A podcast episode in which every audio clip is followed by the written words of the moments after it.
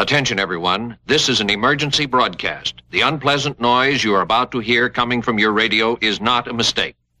Please do not turn off your radio, but turn up the volume on your receiver as high as it can go, so that you can make the sound we broadcast as loud as possible. The monsters will now start attacking Tokyo.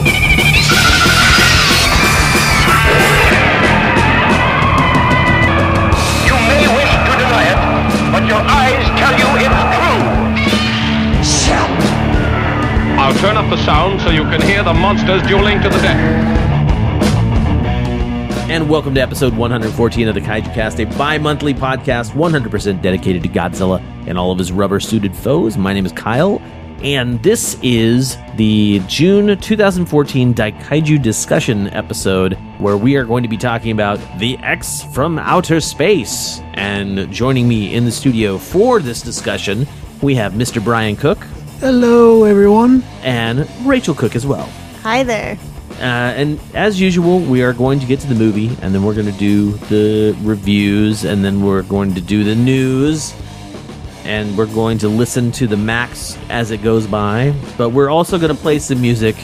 Uh, and actually, Brian, you might be uh, thrilled to know that the very first track that has been selected for this episode is none other than the main title from War of the Gargantuas. Yes. Yeah, by Mister Akira Ifukube. And that was requested by Danny.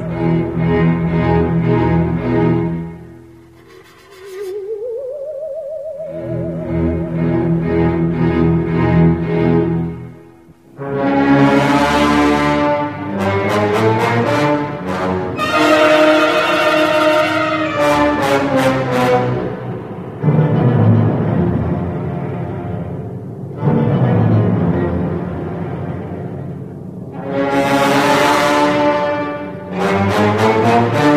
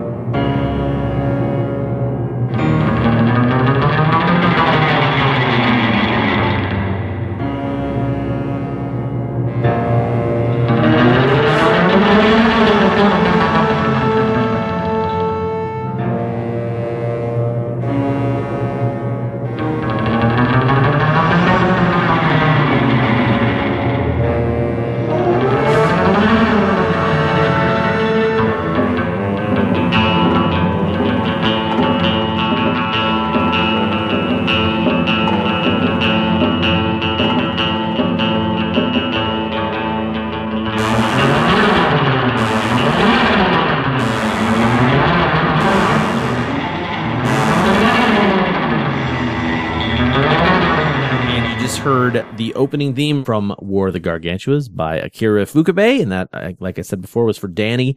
And then we followed that up with Godzilla's Resurrection by Masaru Sato from Ebirah Horror of the Deep. Horror of the Deep. Or, as it's known, or as it's known, uh, Godzilla versus the Sea Monster. And that was a request. Actually, that was a request from Chad, who just said anything from Godzilla versus the Sea Monster. Godzilla versus the Sea Monster is difficult to play on the podcast because I typically like to play songs that are over a minute, breaking into the two minute, sometimes three plus. And I don't know if you guys know this, but pretty much everything on that soundtrack is less than a minute long. There's only really? like a few things. And my when I load up the entire album into uh, into V L C or my music player, mm-hmm. and I just start looking at the times, I go, ooh, what's that? Oh, it's Mothra's song. Mothra's song three times on that soundtrack, I believe, and every single time it's has over two minutes long. So uh, we are going to go ahead and move along. Because once again, class, it is time for our Daikaiju discussions. Every month, the Kaiju Cast showcases one film from the giant monster landscape and tasks the listeners with submitting their thoughts, questions, and reviews for the following discussion episode. Thanks to an online tool, I've randomly assigned one film to each month, ensuring that this podcast will keep going for a long, long time. This month, we're looking at Shochiku's nineteen sixty-seven singular kaiju entry into the giant monster landscape, The X from Outer Space, otherwise known as Uchu Kaiju Gilala. Did you guys know that it, the monster is called Gilala? Yes. I, I like okay. that name. It's a weird name, especially mm-hmm. uh, because it's that rah-rah. So, so yeah. And then it comes across as Gilala. So it's weird to me, but it's cool. It's all good. It's a weird movie in general, and uh, I'm a big fan of weird movies. And actually, I'm really excited. You have not seen this before, right, Rachel? No, I'm very And you excited. have? Yes, Brian? I have. Okay, okay. I convinced her to come tonight because I was telling her how much fun it was. So it's, uh, I'm sure she needed a lot of convincing. Yep. Yep. uh, anyway, uh, we are going to go ahead and play the trailer audio for that and check out the movie, and we'll be back to review it in just a minute.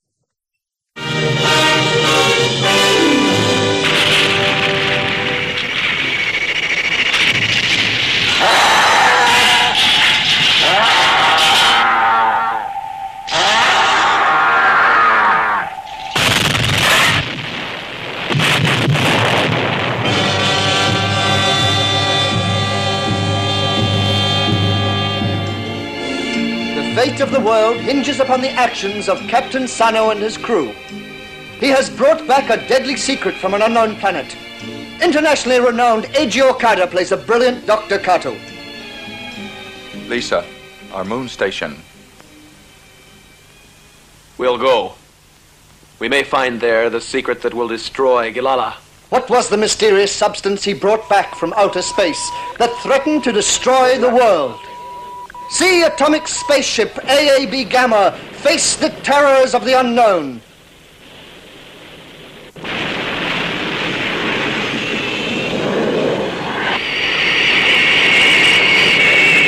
Spaceship A A B Gamma. The U F O. It finally came. So that's our friend. It's coming closer. Doctor. Fyoda. It's all right. I can take care of myself, Captain. We have lost communications. We've had no reply either. Time! Hold the oxygen valve!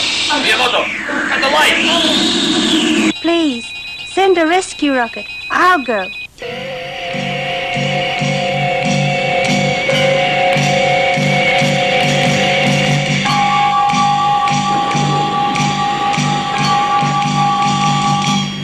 Lisa!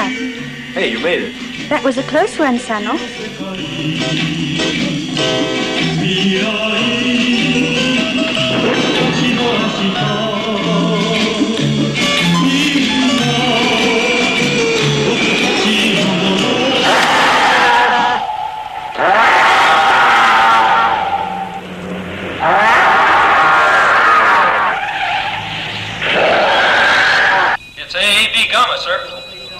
A A B Gamma, the monster Gilala is still loose.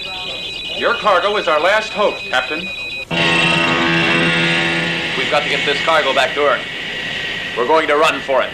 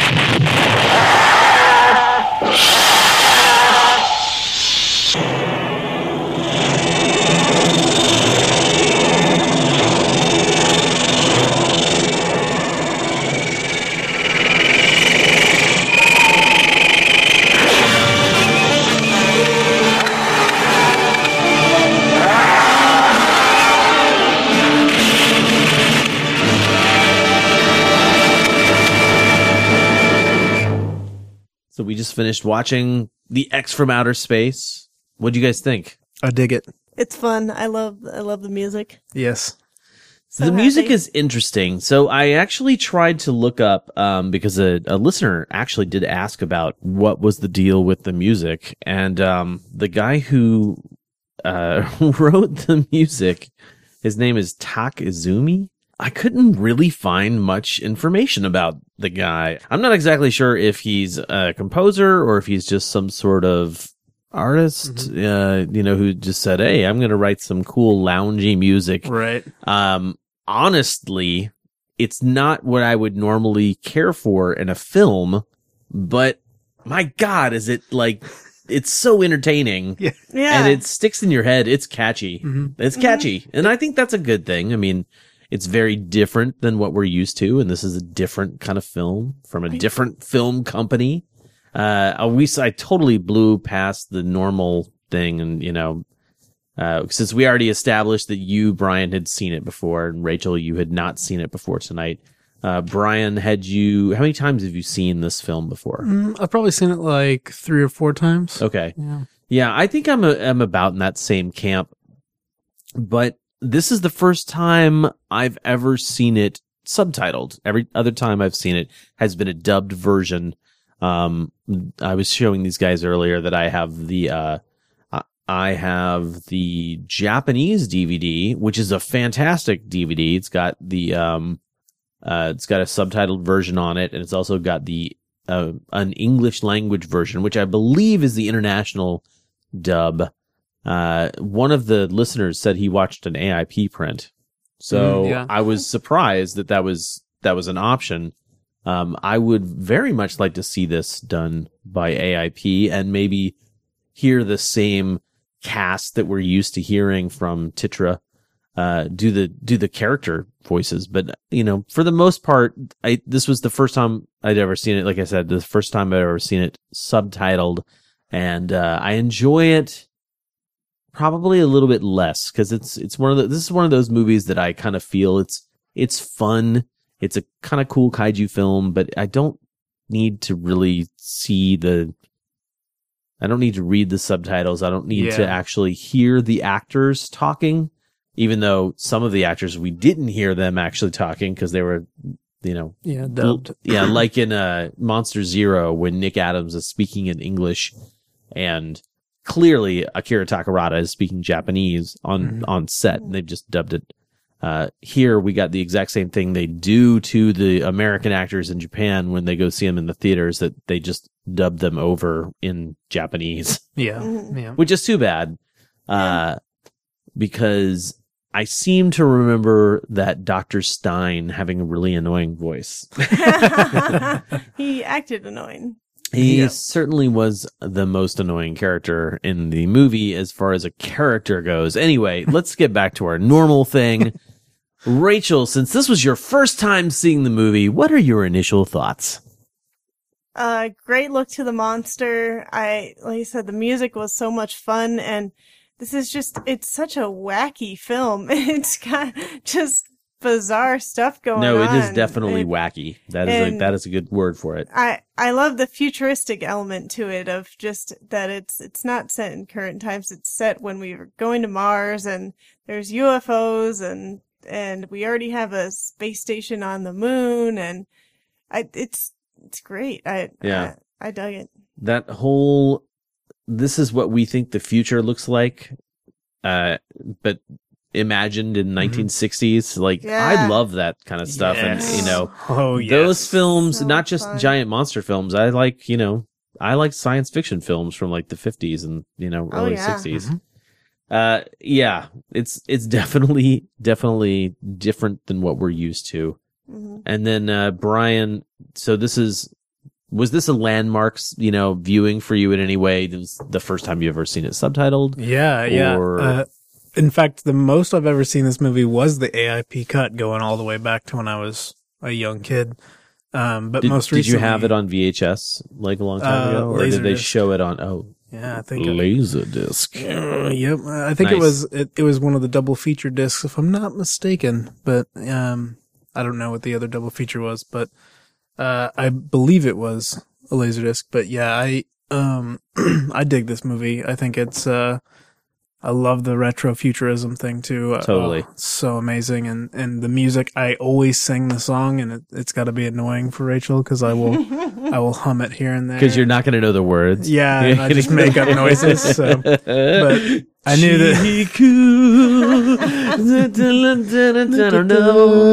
It's so great. But uh, uh, I think the music really adds to the whole lighthearted flavor. It makes it kind of feel like a, a comedic kaiju film. And uh, I don't know if they're doing that on purpose or not, but it completely works and entertains me. So, so. you remember when we were talking about Gappa, mm-hmm. and I initially couldn't figure out if Gappa was supposed to be the parody or if X from Outer Space was supposed to be the parody. Yeah. Now that I've seen them both, not back to back, but really recently, I definitely consider Gappa to be the parody, because this was really, I mean, it wasn't, it, there was some goofy stuff in it for sure. Mm-hmm. And there's a lot of, I think a lot of the goofiness comes from the fact that it's just a, a film shot in nineteen sixty-seven. The yeah. effects don't hold up as well. And it's just not as serious looking today as it probably was back in the day. But mm-hmm. it really was, I think this was the serious film out of the two. Uh, but I absolutely, I think what I would say is I adore this film. Yes. This film has a lot of qualities. Unfortunately, I've heard a lot of people recently talking about the charm of the older films, and this movie does have some charm to mm-hmm. it. And yeah. it makes me, it makes me want to watch more movies like, like this.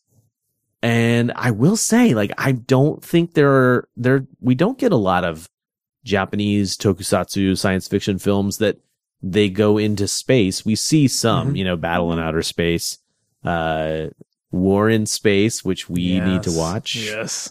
And, uh, you know, obviously Monster Zero. And, and anyway, we don't need to catalog them all, but I do love seeing the idea of we're going into space to do X, Y, or Z, right. even though the human race at that time had no idea how to accomplish that. Right. Yeah. yeah. At, at sixty-seven, it's a couple of years away before they land, before America lands on the moon. So, uh, we were in space, but we didn't yeah. know everything about it. There was no clear idea of what was going on. And, and this movie totally has, like, when they're flying through space, there's just a U F O hanging out, you know, buzzing them. Yeah. It's never really explained, and that's just totally acceptable. Yeah. I love that. Yeah. And they keep sending people thinking, oh, oh I love it. yeah, let, love you know, it. These people have died, they, yeah. they, they yeah. mention or yep. infer. And they, they, let's keep sending people out. And mm-hmm. the crew didn't really seem absolutely terrified like they should be. I thought they, uh, I think a couple of them did. Yeah. Doctor well, Stein well, seemed Doctor pretty Stein, terrified. Once yeah. he was decided to go, sure. Yeah, he's, yeah. A doc- he's a doctor, not an astronaut. That's I true. I guess that's true. Okay. Yeah, I guess that's. You can say that in your Bones voice if you want. Yeah. So do I have a? Do I have? No, I don't. Okay. I, I'm a doctor, not an astronaut. That's all I can do. That's no good. Cut that out. I don't think I'm going to do that.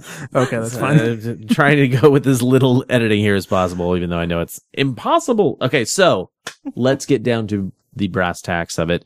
Uh, Rachel, what was something you loved about this film? The design of the monster. So you Definitely. really like Gilala. I think Gilala is great. I He's think pretty cool. He, it, his head shape is very bizarre and strange and kind of like sideways Yoda ears, and I'm a sucker for Yoda, so, so I love it. So uh, I want to bring up the fact that I think that Gilala's head design resembles the A A B Gamma, the Astro Boat. Mm-hmm. And I'm not, yeah. I, I don't know why exactly. It just kind of does a little bit. Mm-hmm.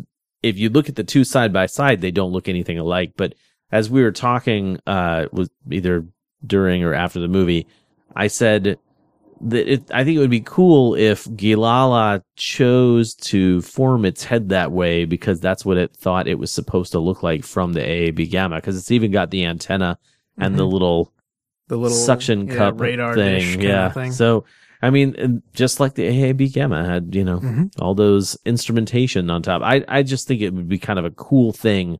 Or if maybe the, you know, the Gilala-ranium, Gilala-anium, I don't remember yeah. how to say that. If that stuff mixed uh, with the nuclear fuel that was inside of the, the spaceship, plus the stuff that was on top of the egg, I guess. And that's what formed its like impression. And yeah. so it somehow mm. took on some characteristics of it. I I understand. It sounds ridiculous, but I think it sounds fun. And this it. is yeah. a fun movie. So yeah. I even thought that was part of the plot. When when I meant when you said that during the movie, uh I, it was a little bit of a shock to me. I was because I, I misremembered that that mm. was in the movie even. So very cool. Yeah, so that's my only... Brian's holding the only figure I have.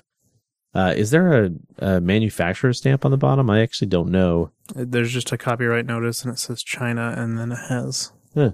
those characters on it that I cannot read. You know, I don't know. I So this is a this is a hard vinyl figure that I bought, or that I got with the D V D set, the Japanese D V D set. So hmm. I don't know who made it. I should look it up on Club Tokyo to see if it's actually a mold from an existing... an existing toy or something. Anyway, Brian, tell me something you loved about the film. Um, sorry. Yeah. Stop looking at my action figure and talk about the movie. Um, uh, I'm a sucker for anything space related and, uh, anything alien related. And, uh, like you said, uh, the, the, the retrofuturism stuff is very, very cool. Mm-hmm. Um, It's just, it's just a fun movie, man. I just dig that. I dig that so much. I love the lighthearted nature of it. And I, I, I really kind of miss that. There, there, there isn't a lot of movies that have that sort of vibe at all anymore. Not just specific to the kaiju genre. Yeah. But, uh, that was one thing that I enjoyed when Pacific Rim came out is it felt like it had a good sense of humor while not making fun of the subject. Yeah. Yeah. And I think this movie kind of falls into that.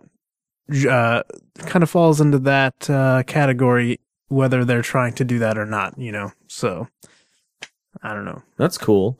I think, uh, you know, for me, I think there are a lot of things to love about this. You know, we already talked about the monster design. We already talked about uh, the the retroism, mm-hmm. and uh, this, the one thing that I will say that we haven't said yet is um, in the Godzilla series and even in the uh, in the the Daiei stuff with Gamera, the monster roars are very canned. Mm-hmm. So even if they're it's a brand new monster roar, they've created five or six for the film.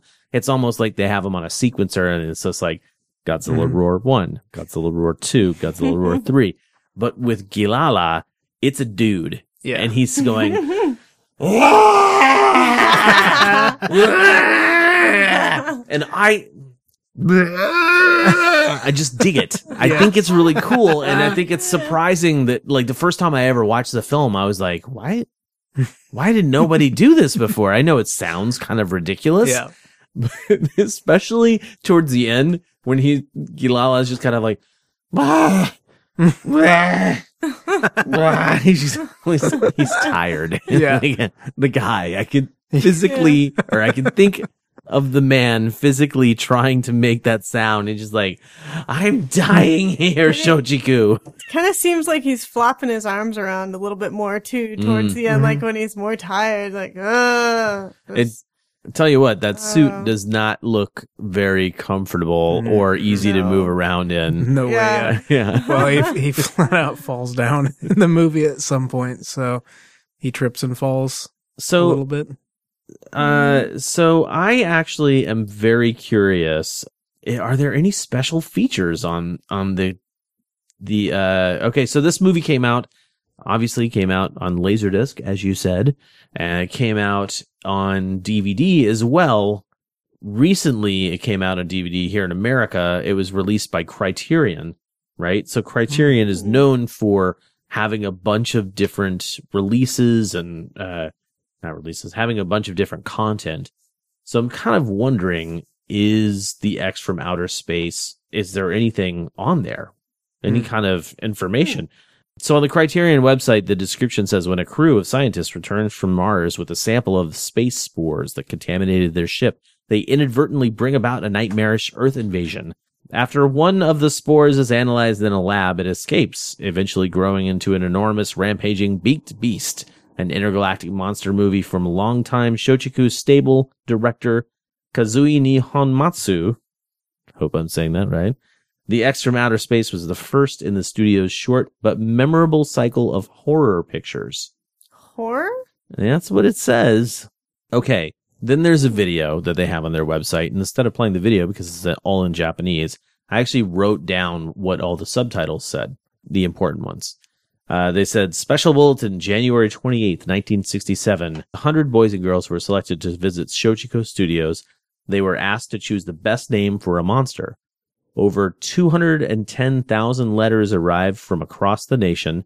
After a rigorous selection process, comedian Sanpai Hayashiya presided over a ceremony during which the winning name was announced. What name did they choose? A participant, Tomoko Hasagawa, read the result. And then it's a girl, and she says, "We hereby name Shochiku's monster Gilala." Yeah, and then there's not that much left in there. Igniting the dreams of young fans across the nation, Shochiku's special effects masterpiece. Uh, awesome. Yeah, uh, there's but aside from that, there's just not much information about this film, and I personally would, you know, I'd love to know more about it. Yeah. I was even looking, yeah. scrambling, mm-hmm. as it were, uh, through Steve Reifle's book, Stuart Galbraith's book, looking for information. I should probably check out Uh, August's book as well to see if there was any kind of information at all mm. about the, the behind the scenes stuff for The X from Outer Space. Uh, now, that being said, all that stuff is well and good, but is what, you know, there's some things that didn't hit the mark on this film. What were some of the most obvious or some of the things that bugged you the most about the film? Hmm.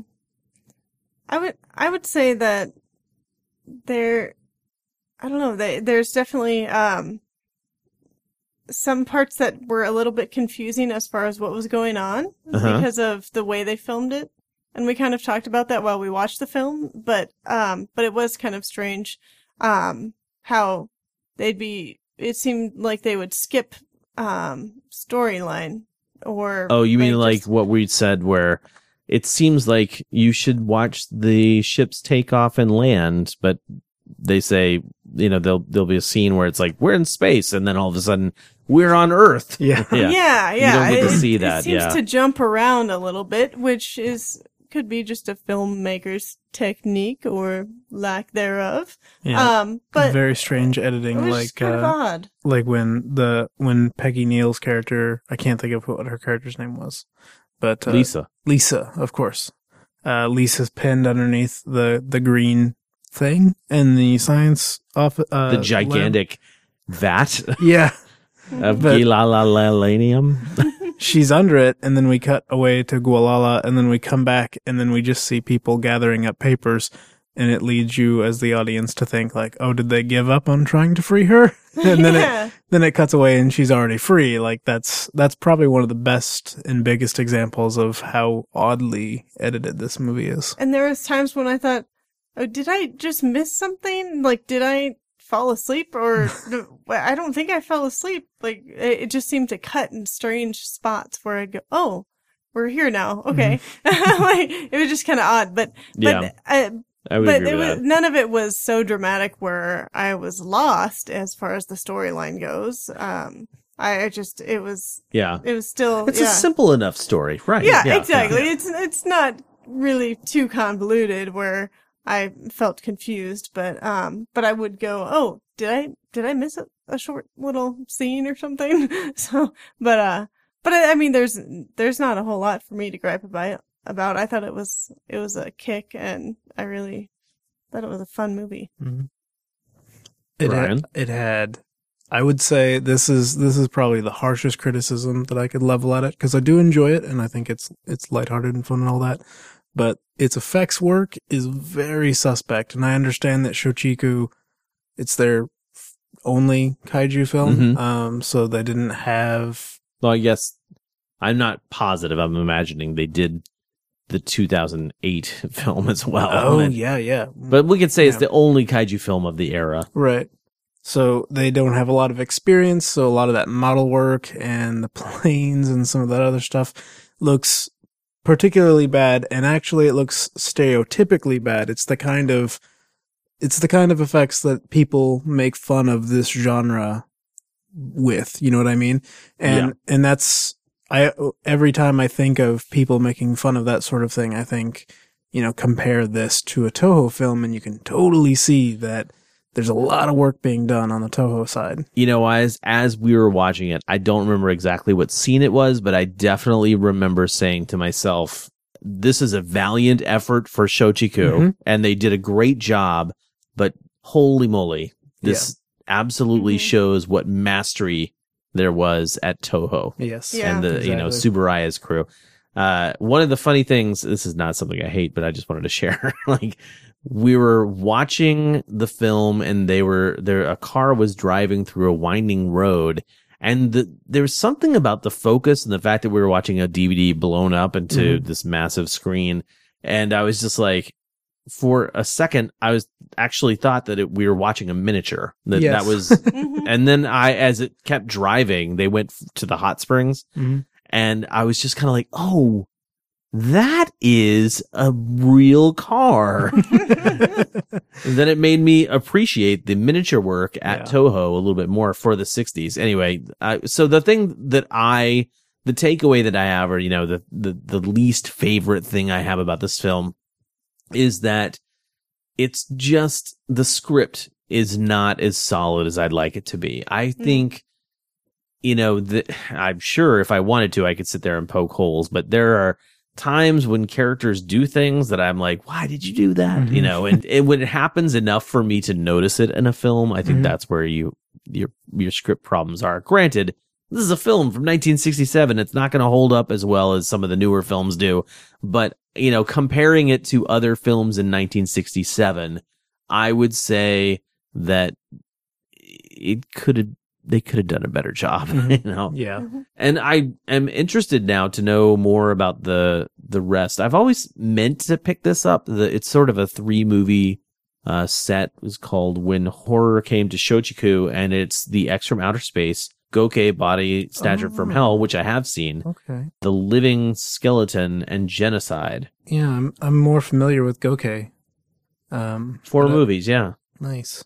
Yeah, so I'd be interested in picking that up just to have the set. I think one of the reasons I was disappointed is because this came out in the era of Blu-ray, and I mm-hmm. would imagine that if they had them on D V D, Criterion was going to release a Blu-ray version. Yeah. And, uh, you know, me and my white people problems, I just wanted the, best, the best presentation possible. Yeah. Anyway, uh, what are your takeaways? Like, you're, you're leaving the film, your final thoughts kind of stuff.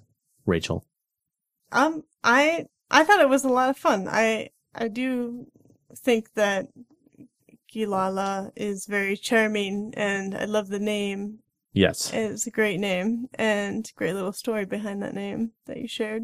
Um, but yeah, I, I think it, it was it was a good one. But I, I do think it's probably for more folks that are into kaiju already. Right, right. I would say. Or even into just kind of the retro futurism type movies that True. You know, that, true. That I think that it it fits well in that genre. So if you really love Flash Gordon, maybe yes. this is a film for you.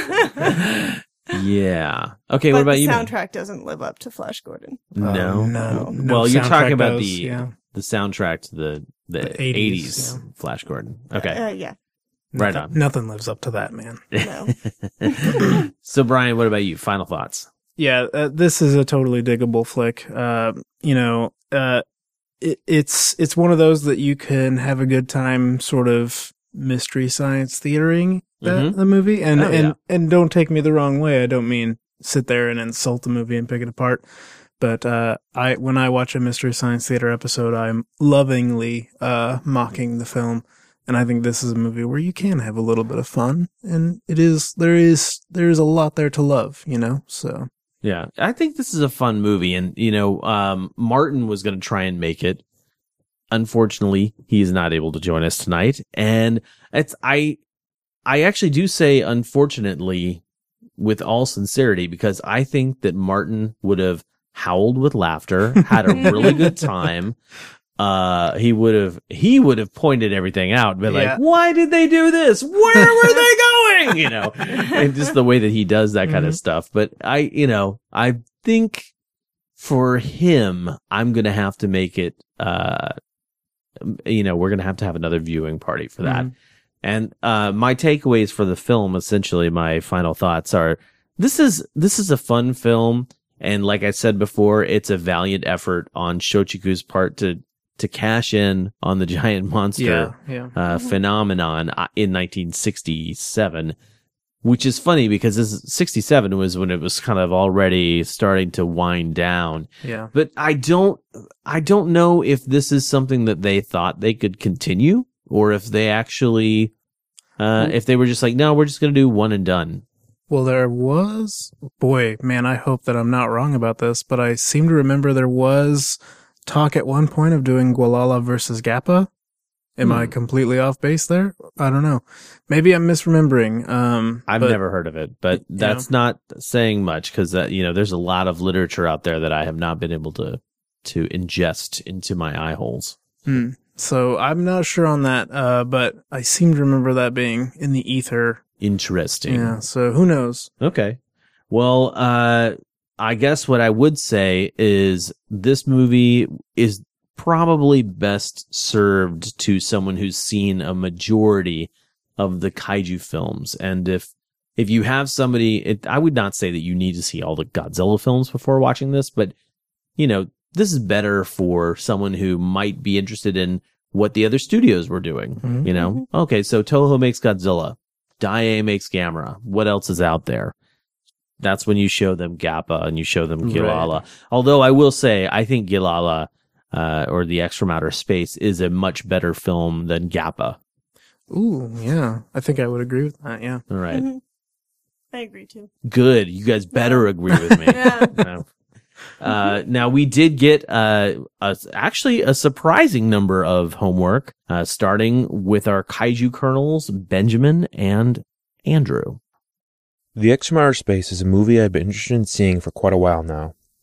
This is mainly because I'd first seen this distinctive kaiju, Gilala, and that commercial for the job matching website, The Ladders, and wondered where he came from, as he looked far more than some generic costume shop monster. Finally, for this month's homework, I had the impetus to add this obscure movie to my collection and give it a look. The special effects, understandably, weren't up to Toho's standard at the time. There were some bad composite shots, a few unconvincing miniatures, and at times I felt like Gilala moved more like a Super Sentai villain than the lumbering kaiju space chicken he resembles. However, I give Shochiku props for trying some pretty ambitious shots, such as the sequences where our heroes are forced to go extravehicular in space, or the vehicle chase scene with Gilala, which also ended extravehicularly. In terms of the story, it was a fun little alien adventure. The pseudo-futuristic world of commonplace space travel and U F O attacks reminded me a lot of Toho's space epics of the sixties, in a good way. And even though it got a little goofy at times, I liked all the things that went on in that groovy moon base. from the moon bouncing to your various communal shower slash bathing scenes. I will even give credit to the movie for at least trying to put in a love triangle of sorts. I know it really wasn't developed well and wrapped up a little too quickly and cleanly, but what the heck. All in all, while it isn't a world beater, I'm glad I finally saw The X from Outer Space and would recommend that other fans of the genre give it a view. If man ever does colonize the moon, I hope it's a lot like the moon base from The X from Outer Space. It's all fancy dress parties, fine dining, and sippin' cognac. And when you do head outside, the moon is essentially one big bouncy castle. And apparently in outer space, easy listening jazz music plays constantly. As for the movie itself, it's okay. It's definitely not my favorite. My biggest issue with this movie is the pacing. The first half of this movie really drags, having no hint of a monster until forty-five minutes in. And when Gilala does show up, we're treated to some of the worst special effects of the genre. But, you know, this is a really silly movie for kids. It's almost immune to criticism. I do like the design of Gilala. It's easily one of the more novel monster designs. I also like the design of the spaceship, even though it has the clunky name A A B Gamma. When the guy was shouting the name into the microphone, I really, it almost sounded like he was saying, "Hey, Big Llama." I also like the element used to defeat Gilala was Gilalium. Very convenient. This is definitely not one I would show to someone as their first kaiju experience. It is a great one, however, to have a few beers with and make fun of. And remember, if you want to join the ranks of the Kaiju Corps, just go to kaijucast.com slash support for the details. Now on to the rest of the homework. Unfortunately, Brian and Rachel had to take off. No big deal. So uh, we are going to go back to the old school way. I am going to be reading all of the homework myself, starting with Jace, who says, The X from Outer Space was an unexpected gem for him, coming off of watching Gappa with an open mind, a big mistake as the film was basically unwatchable. He had pretty low expectations, but this movie seemed to have a lot going for it. For one, there are actual characters who develop over the course of the story, and that is something that seems to be lacking in other one-off slash obscure kaiju films like this one. Lisa especially seems to carry a lot of this film forward, actually caring about the characters made the scene in which Gilala attacked the rocket ship facility meaningful. The U F O slash alien plot seemed...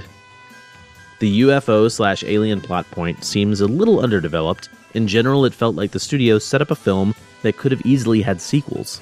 The motivations of the aliens would be revealed, we would get to see Mars, maybe Gilala would come back and face off against other alien kaiju, et cetera.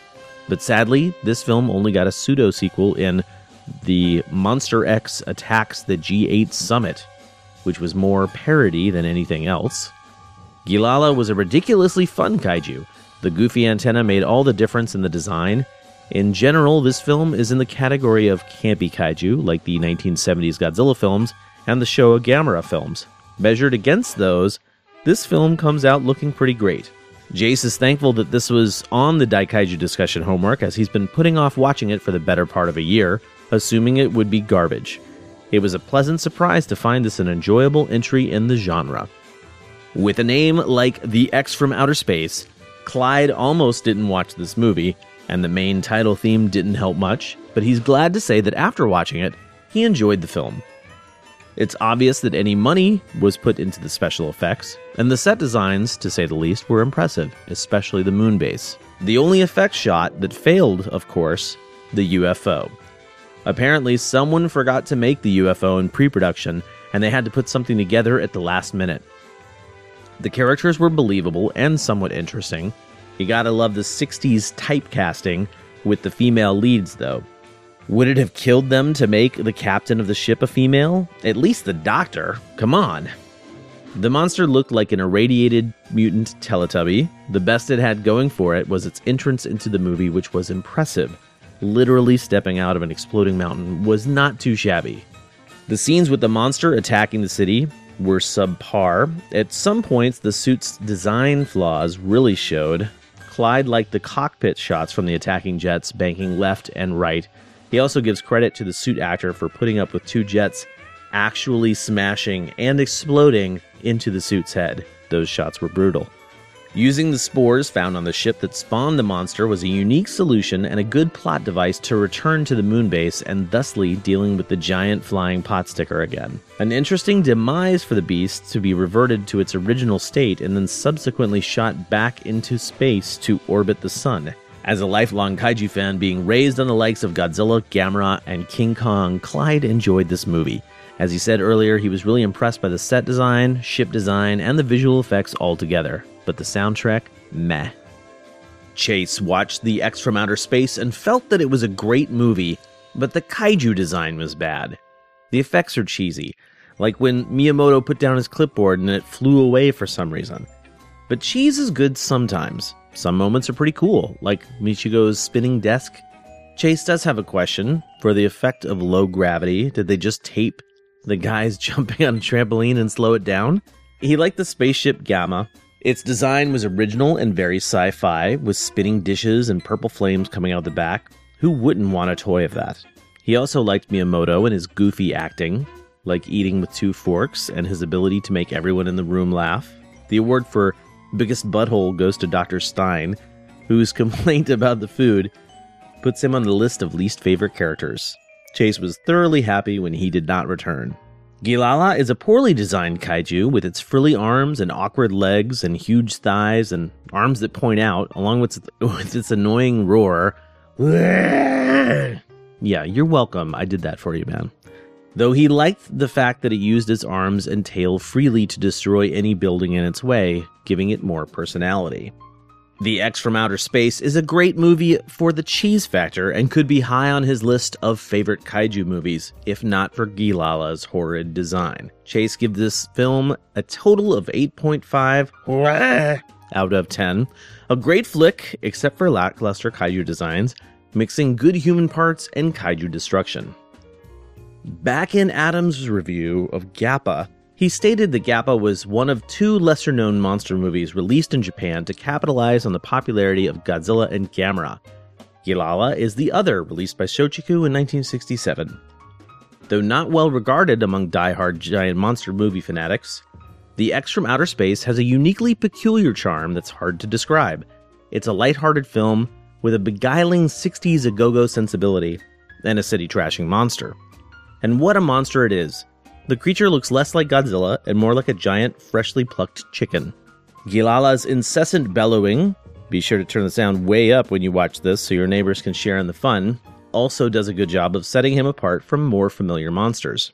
Unfortunately, the script is what really holds this movie back from being more than a goofy, monster week fixture on local stations, as, a sta- as it contains many plot holes. Despite that, The X from Outer Space is a fun movie and a must-see for any monster fan looking to expand their horizons. The X from Outer Space slash Uchu Kaiju Gilala, definitely one of the greatest monster movies ever. Herman loved the spaceship designs in the era of sci-fi movies, and this era of sci-fi movies because this was back when outer space was fun and imaginative, before NASA had to come along and ruin everything with a disgusting, vile, unpleasant thing called reality. Gilala is such a silly design, you can't help but love it. It's similar to the kind of kaiju that Ultraman or Spectreman would fight. Also, there's something about seeing these non-Toho kaiju films that he never saw when he was young that gives him this entertainment edge. They have more of a mystique because they didn't seem as commonplace as the Godzilla standards. This was one of those movies where back in the day, before the internet, you could possibly catch the last five minutes, think, cool, what the hell was that? And then you'd never see it again and eventually start to question your own memories of it even existing. Herman finds Peggy Neal rather nice to look at. She was also in Terror Beneath the Sea, and he still hopes the Kaiju Cast will have a discussion on that movie, which we probably will. All in all, The X from Outer Space is one of the movies that reminds you it's awesome to be a kaiju fan. However, he would probably only show this to a seasoned kaiju fan, and would start a novice with G M K instead. This was the first time Rick had seen The X from Outer Space. He enjoyed the blonde and the monster. Well, it was a really bad monster. The melting was his favorite part. After seeing the new Godzilla film five times in the theaters, this was the first movie that Kyle and Gary saw together. And what a first movie to see after Godzilla. Kyle didn't like this movie at all and was bored through the entire thing. There wasn't a lot of monster action. Every time the monster action started to get good, they cut away to the humans. Overall, he would give this one out of ten atomic blasts and would not show this to a new kaiju fan. Gary says, "Jump aboard the A A B Gamma for an epic journey to the planet Mars. Then stick around as the great Kaiju Gilala wreaks havoc on..." Okay, okay. Gary can't do this anymore, and neither can I. First, can someone at the Kaiju Cast please, please, please explain the score for this movie? He just can't get past it. Godzilla versus the Smog Monster was out there, but this brings it to a new level. As for the movie itself, Gary admits he's a sucker for any kaiju film of this era. five out of ten atomic blasts. To completely not answer your question, I just can't really find anything about this, this uh, composer. So, sorry, man. Matt and his dog Ashley report that the imperfections of The X from Outer Space are exactly what makes it Matt's number one kaiju movie guilty pleasure. Is the music repetitive and not quite right for the genre? Sure, but it's catchy. Do the actors spout out laughable dialogue? Yes, but they do so earnestly. And Matt can't help but admire them. The special effects aren't so special sometimes, but he can't fault Shochiku for being ambitious. The space travel scenes are pretty good. Some of the action that takes place on Earth with Gilala versus the military falls well short of the Toho level effects. The first and last kaiju movie effort of theirs was a good start. And he wonders if they could have what they could have achieved had they continued making movies like this. What did he learn from watching the film? That making giant monster movies isn't easy, and really should be left to the professionals. But The X from Outer Space does have a certain charm, and manages to find its way into his Blu-ray player surprisingly often. The first thing that struck Rob was how much The X from Outer Space plays out like an American fifties sci-fi movie. You have the stereotypical group of astronauts with their fearless leader, emotional female biologist, comic relief navigator, weird guy who bugs out, et cetera. And there's loads of questionable, implausible science. Guilala de... Ugh, I can't even say it. Guilala Ladium, anyone? They even hit an asteroid belt, which he thinks was law for space movies of the fifties. Rob does enjoy the monster, even though it's as goofy as any he's ever seen. However, its rampage on Tokyo is fairly unspectacular and offers little we haven't seen before. In fact, other than the design of Gilala, there isn't much about this movie that stands out at all, except for Lisa's histrionics upon being trapped under a fallen beam. He'd recently watched X from, X from Outer Space, but decided to watch it again for the homework because that recent viewing left such little in, an impression on him. Not as good as Godzilla or as bad as Yungari, it just kind of hangs in the middle as a Me Too kaiju film. Chris found The X from Outer Space to be a deliciously campy and random film. He enjoyed it. Miyamoto losing his clipboard because of no gravity on the A A B Gamma was his favorite scene. He actually liked the way Gilala was designed. The combination of giant reptile and strange robot head was uniquely cool. He has also never seen a kaiju turn into shaving cream when shot down. He also liked all the models used in this film and found it similar to the models used in Thunderbirds. If you want a kaiju movie that's campy to the extreme, this is the movie to watch. Paul watched both the subtitled and the dubbed version of The X from Outer Space and can't think of one positive thing to say about this movie. The worst part was that one annoying song that they used throughout the entire film. Well, I'm just gonna uh, slightly apologize to you, Paul. The X from Outer Space is a film that could only have been made in the nineteen sixties, with its main theme that sounds like an up-tempo redo of The Girl from Ipanema, a retinue of players that looks like the cast of a Jerry Anderson Thunderbirds film, prayed to the blue fairy and were barely turned into real people, a moon station that looks like it was interior, that its interior was designed by Eva Gabor, straight off the farm with Eddie Albert, and spacefaring technology nicked from Barbarella when she wasn't looking.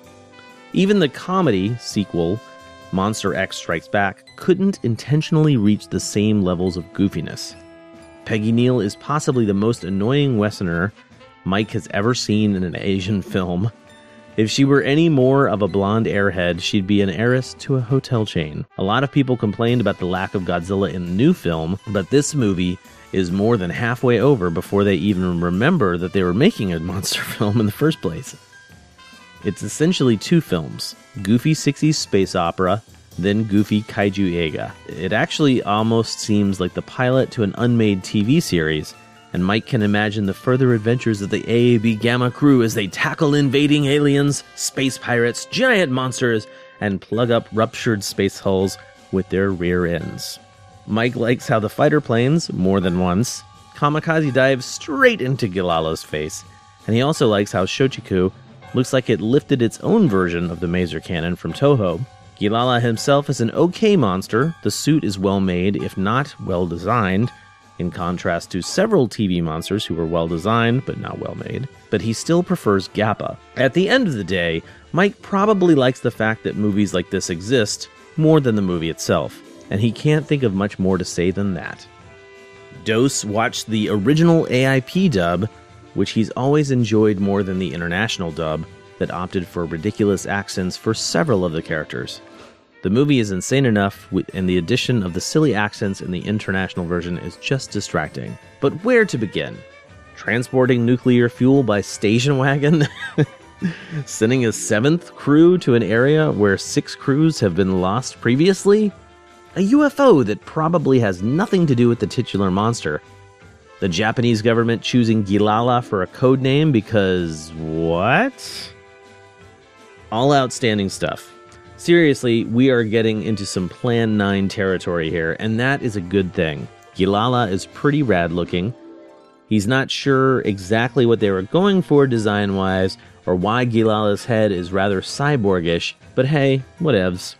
Gilala himself may take a while to show up, but that's okay, because the real highlight of this movie is the human cast.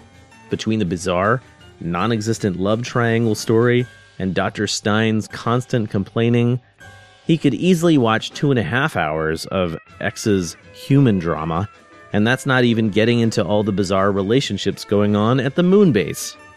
And the soundtrack. All two songs.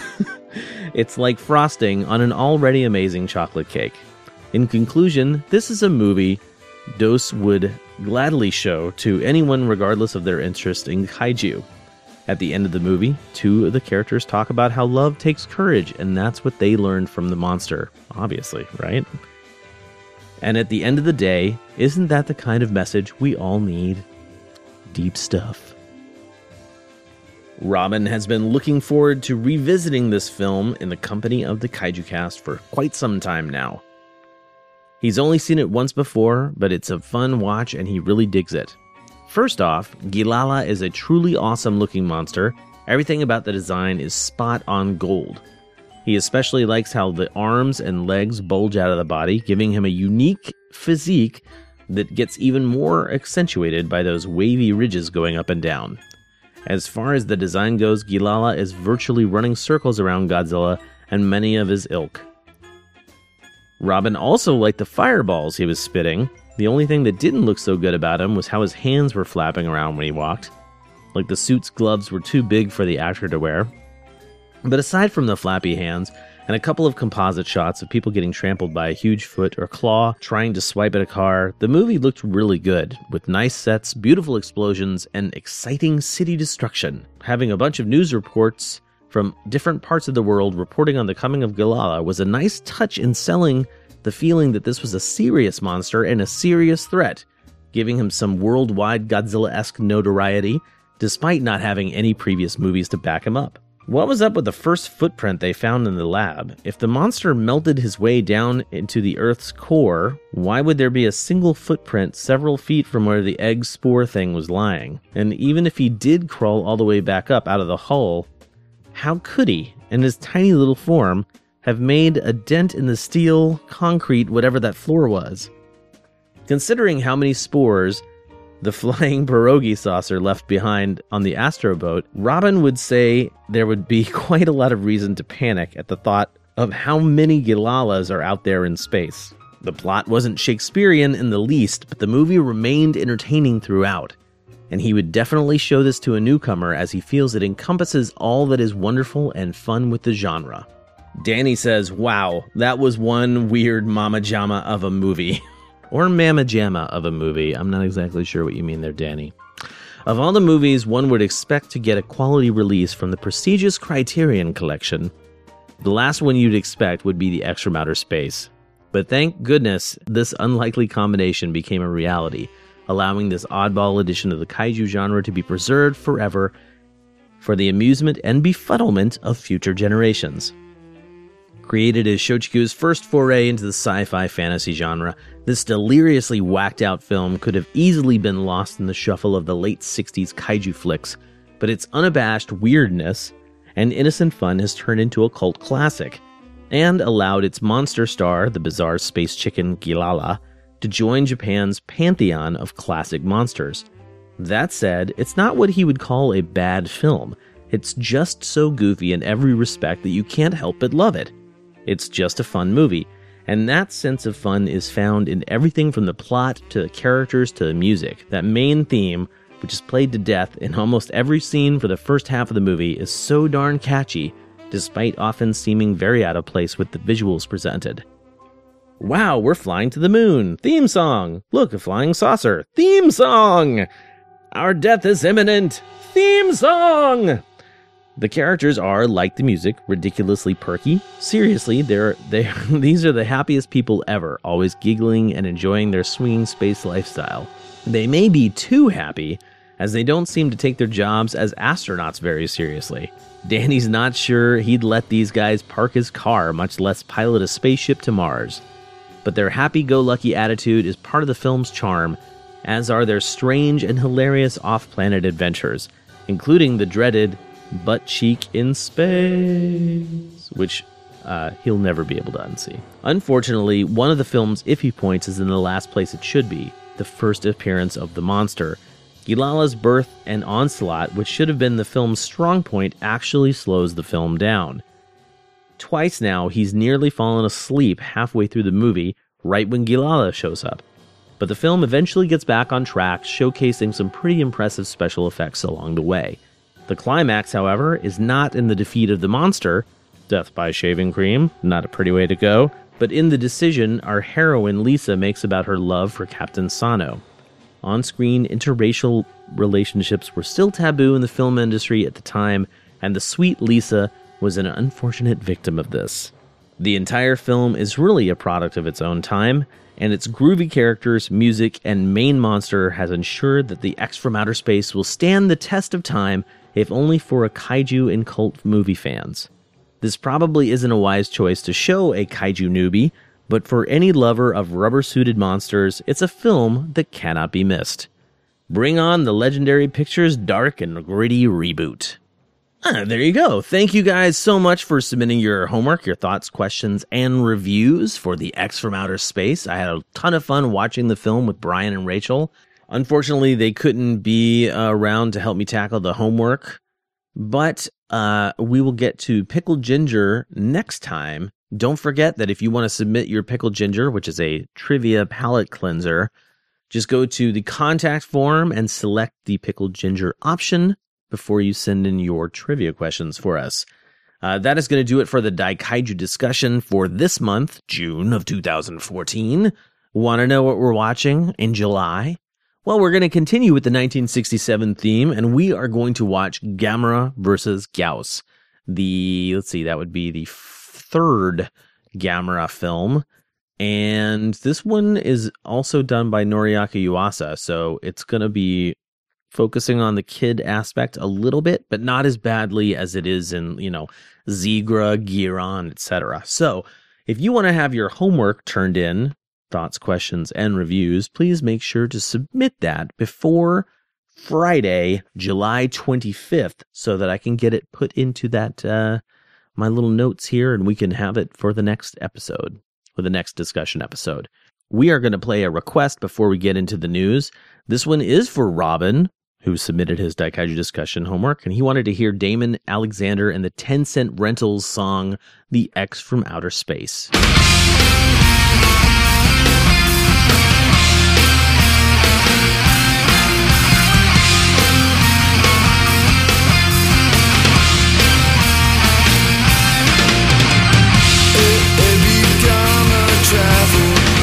Space to investigate the mysteries I believe.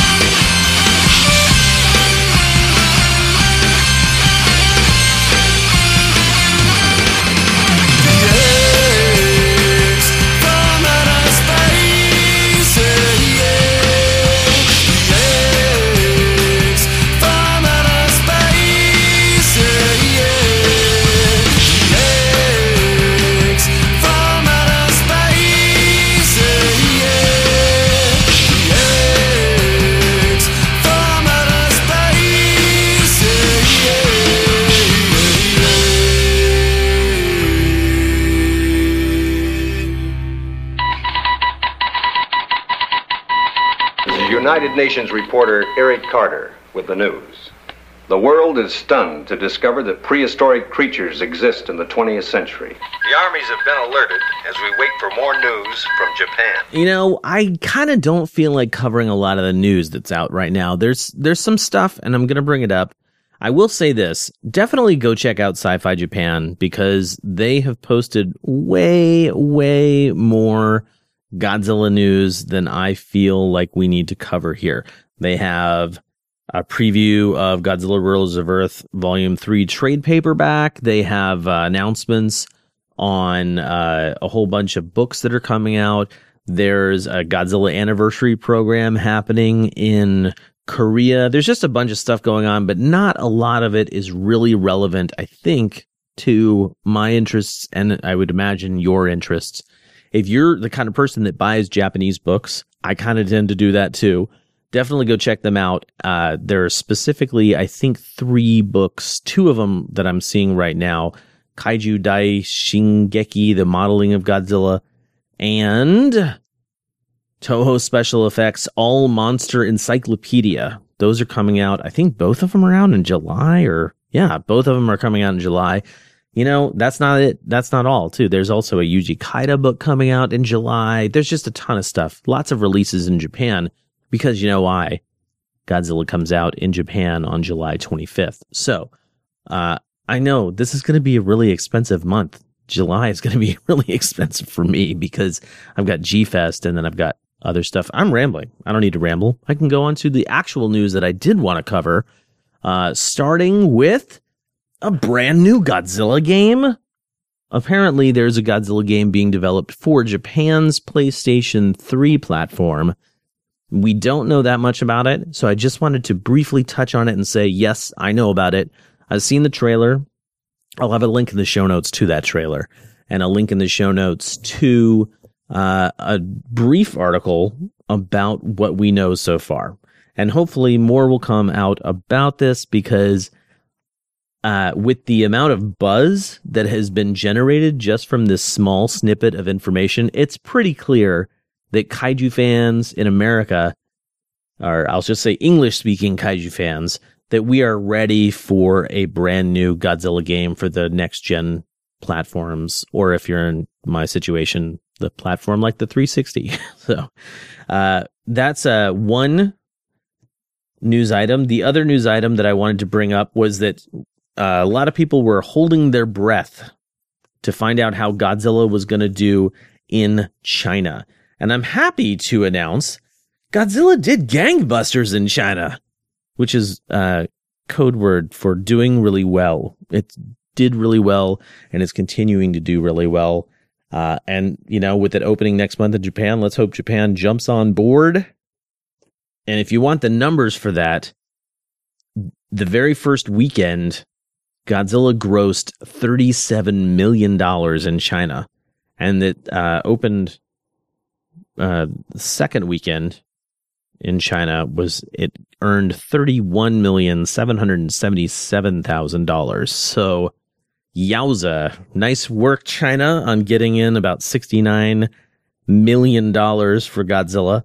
Uh, if you're interested in the grand total for Godzilla, uh, the grand total worldwide so far, Godzilla has earned four hundred seventy-eight million four hundred eighty-five thousand one hundred dollars. So awesome. That's cool. I think that's really good. By the way, I don't know if I mentioned this on another episode. I saw the movie for a fifth time, and I think that I'm at the point right now where I can just really enjoy watching it. Like, the, the stuff that bothers me doesn't bother me anymore. The stuff that was surprising obviously doesn't surprise me anymore. It's, uh, yeah, I'm actually really looking forward to it coming out on, on D V D and Blu-ray. Okay, and the last thing I wanted to share is some semi-breaking news. Uh, good thing I recorded this after Brian and Rachel left, because this was not a thing before, uh, while they were here. Uh, apparently, Guillermo del Toro has a very special message for us about Pacific Rim. Hello, legendary fans. Guillermo del Toro here. I'm in Toronto, Canada, finishing up Crimson Peak, a Gothic tale coming your way twenty fifteen. But I have a bit of good news to share with you. From now until April twenty seventeen, we're going to develop a new animated series for Pacific Rim, continue the comic book series that we started with Year Zero, and most importantly, creating a sequel for the film. I'm working on this with Zach Penn and Travis Beecham, and we are all very happy to be bringing you more kaijus, more Jaegers, kicking each other's butt. Boom! Who called it? That was me. I said it would be awesome to have like a C G I version of a prequel in the form of a television series a la Clone Wars. And the man, Guillermo del Toro, hopefully, is going to deliver. I'm looking forward to that. Also, Pacific Rim two. What?